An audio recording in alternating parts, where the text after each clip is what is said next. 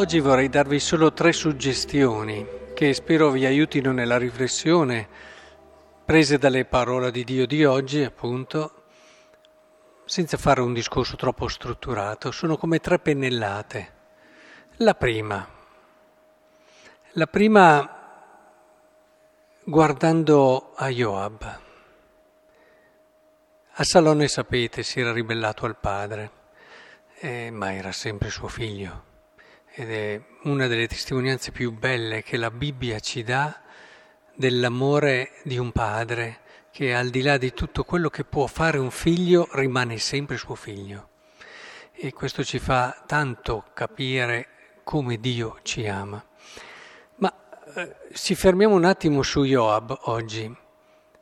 Joab, eh, abbiamo visto a Salonne, si è a capigliatura lunga, i capelli si attaccano a questi rami, il muro va e lui rimane lì appeso, però ancora vivo.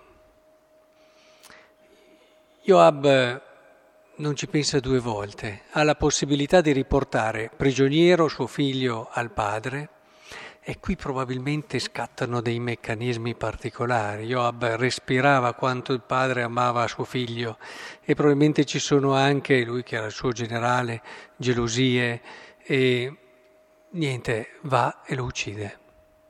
Anche il fatto che non ci vada lui a dire al padre che probabilmente sapeva che c'era qualcosa che, vero, sarebbe arrivato dopo, dovendo attendere all'esercito, però sono quelle notizie e manda un altro.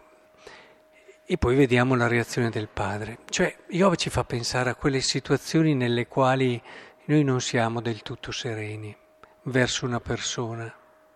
Ci possono essere mille motivi che in un qualche modo rendono un po' nebuloso eh, quello che è il nostro animo interiore. E allora proprio nei momenti in cui spesso una persona è in difficoltà, una persona fa fatica, ecco che è lì che affondiamo. E ahimè succede, succede. E a volte non ce ne accorgiamo neppure, eppure sono dinamiche che appartengono ad un cuore che non è assolutamente libero. Passiamo invece ad una suggestione in positivo.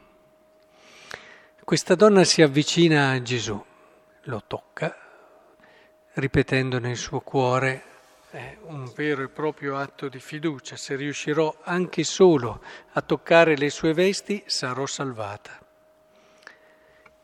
E subito si fa. E Gesù se ne accorge. È proprio così nella vita. Quando c'è qualcuno che ha fiducia in te, ti tira fuori sempre qualcosa, anche se tu non lo sai e non lo vuoi. Eh è una cosa che è, è assoluta. Tu puoi resistere, sì, dopo quello che è la libertà, però ancora prima che tu poi neghi o rifiuti, senti dentro di te che si muove qualcosa. E come ha sentito Gesù?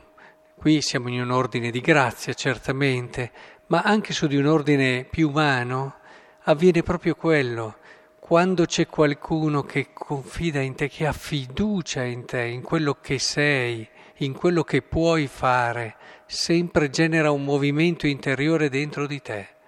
È inevitabile. Direi quasi che è super razionale, al di sopra della relazione, cioè di una relazione di un altro tipo, non solo quella consapevole, ma anche quella non consapevole.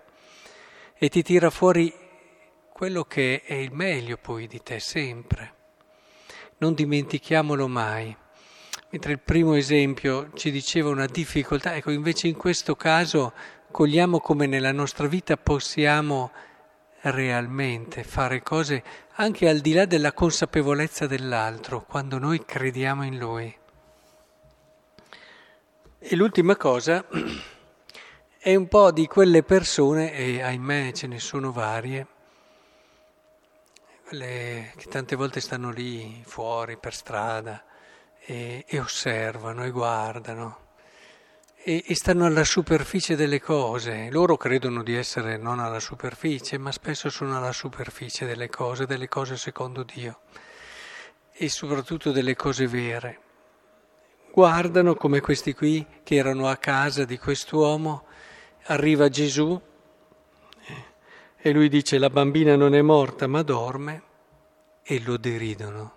E il bello è che queste persone che hanno riso, immaginate anche tutto quello che si sono dette, eh, questo qui, poi sono le stesse persone che furono presi da grande stupore e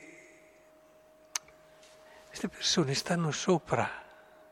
Sono quelle persone famose che non fanno mai scelte, che criticano sempre tutto e tutti, ma che non fanno mai una scelta forte nella loro vita stanno alla superficie degli eventi.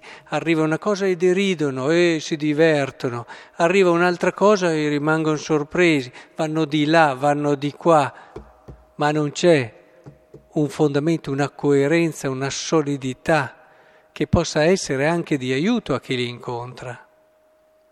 Famose bandiere. Eh, il problema è che queste persone non se ne rendono conto tante volte eh, di essere proprio così, anzi loro pensano il contrario. E allora anche in questo cerchiamo di tenere presente, e anche queste persone vanno aiutate naturalmente a diventare più consapevoli di quello che sono per trovare anche dentro di sé la forza di rinnovarsi. Ecco, tre piccole suggestioni che ognuno può prendere quella che le serve di più e portarsela nel cuore e riuscire ad aprirlo sempre di più alla grazia che il Signore è per ognuno di noi.